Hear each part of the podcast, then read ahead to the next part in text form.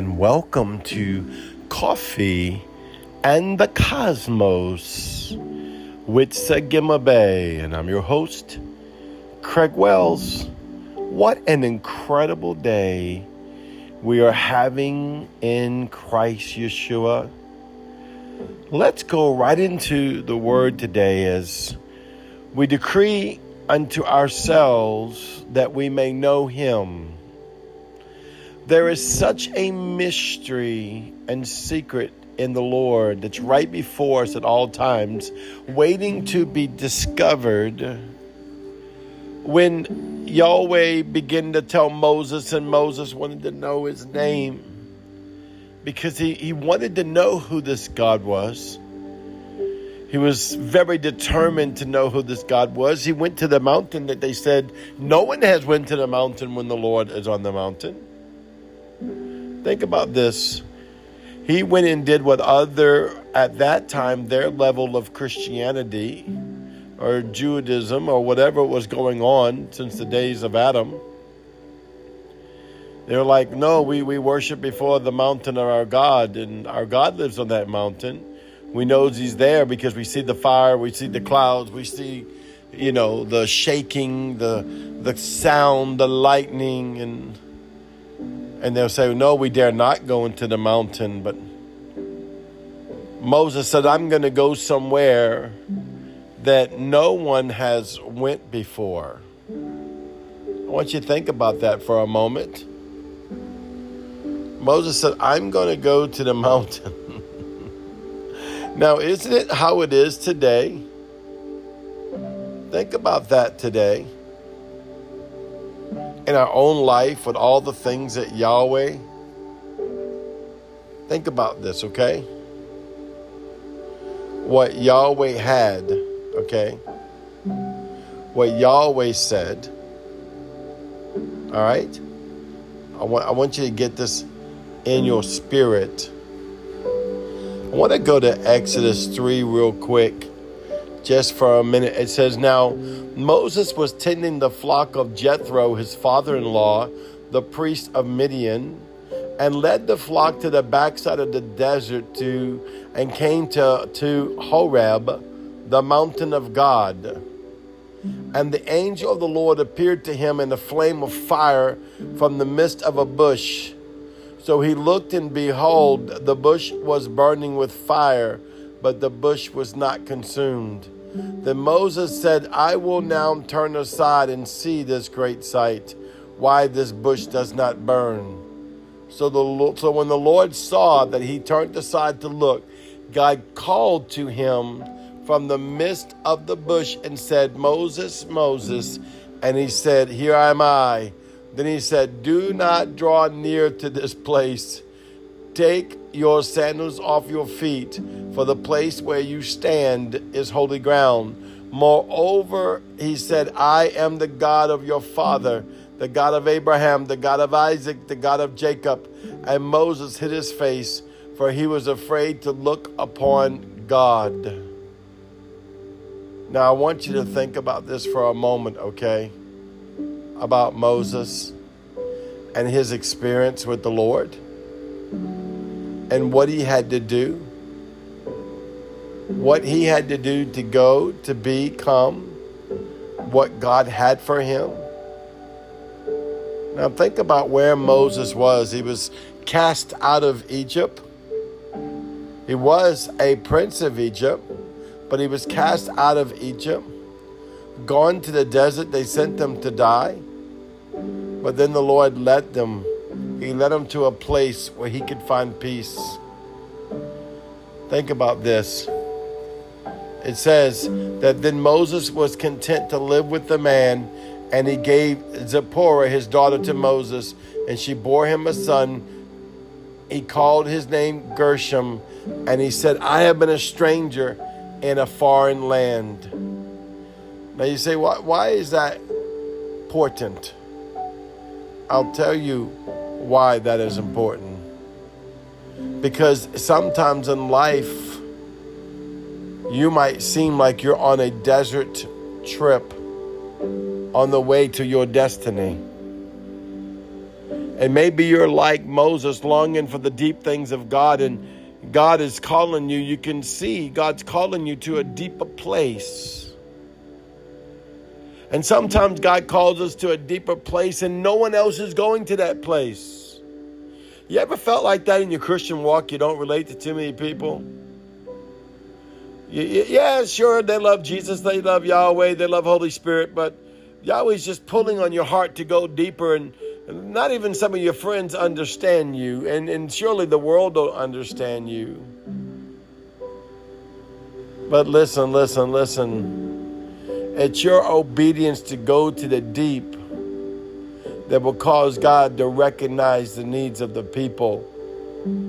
I want to read in chapter 2 verse 23 now it happened in the process of time that the king of egypt died. Then the children of israel groaned because of their bondage and they cried out and their cry came up to god because of the bondage. So god heard their groaning and god remembered his covenant with abraham with isaac and with jacob. And god looked into the children of israel and god acknowledged them. Oh come on. Listen god acknowledged them so the father heard their cry. Now, at the same time, Moses had been kicked out of Egypt.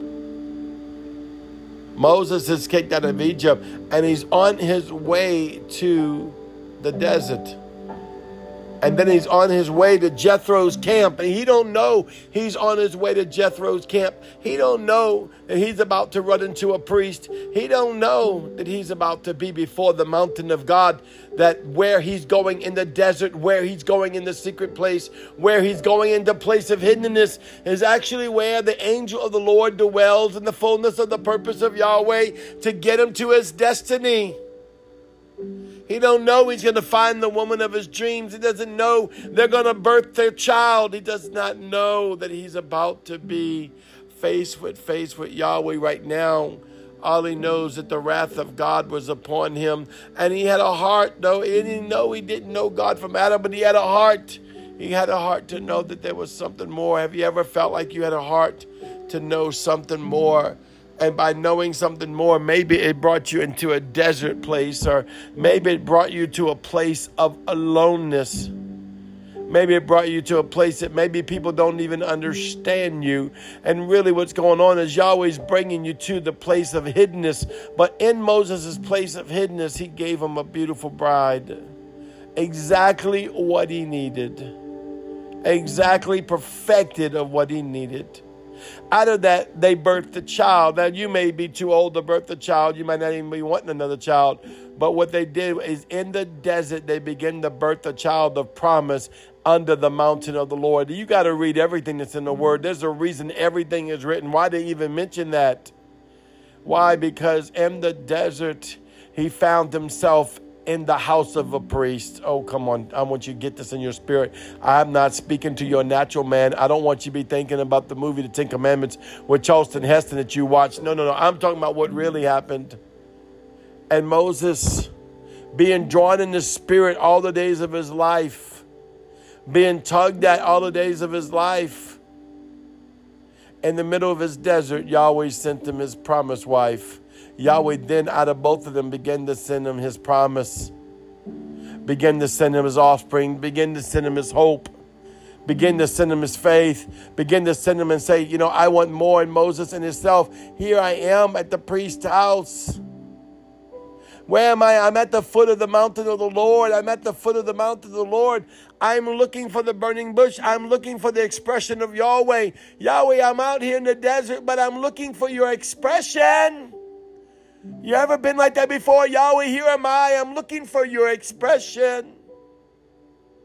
Yeshua, I'm looking for your expression. I'm looking to the sight that I've yet to see that I may go look upon it. I'm looking for the face of God through my Christ Savior Yeshua by the sweet, precious Holy Spirit, revealed by the seven spirits of God brought to life by the fiery gateways of the Hebrew living letters. See, we're looking, we're looking, we're looking, we're looking. And then it said it called it to him. And he said, I will go look to see. Basically, he was going to look to see what no man has seen for a long, long, long time. And maybe Yahweh's chosen you to go see something that no one has ever seen for a long, long, long time. But you might be walking in the desert place of desire. The desert place of desire is where everything around you and everything in you gives way to death. And I don't mean death like you're going to die, but I mean death of the control of those things. That His control, His light, His life, his Zoe life, His love, by His blood covenant, Yeshua, can reign and rule in your mortal body, reign and rule in your cells, reign and rule in your spirit, reign and rule in your consciousness, that you become all that He is, that when He begins to tell you His name, He's not telling you His name alone, He's telling you the name of His family, He's telling you the name of His Son, He's telling you the name of Himself. So Moses, as you know the story, encounters Yahweh face to face. And he said, My name is I am. Tell him I am that I am. I am that I am. Yod Hey Va Hey. Yod Hey Shin Hey. Tell him I am that I am that I am, according to John 17, that you step into the I am that I am and become the I am that I am in the earth. Come to Yahweh and see the burning mysteries of God that few have seen. Know that you serve an infinite God with an infinite mercy and an infinite grace, and that loves you so much right where you're at. Yeshua is glorified right where you are at by declaring his holy name upon your life. In him I live, I move, I have my being. Welcome to the kingdom. Once again, this is Sigma Bay. I love you so much. You know you are so beautiful and worthwhile. I'll see you tomorrow. Shalom.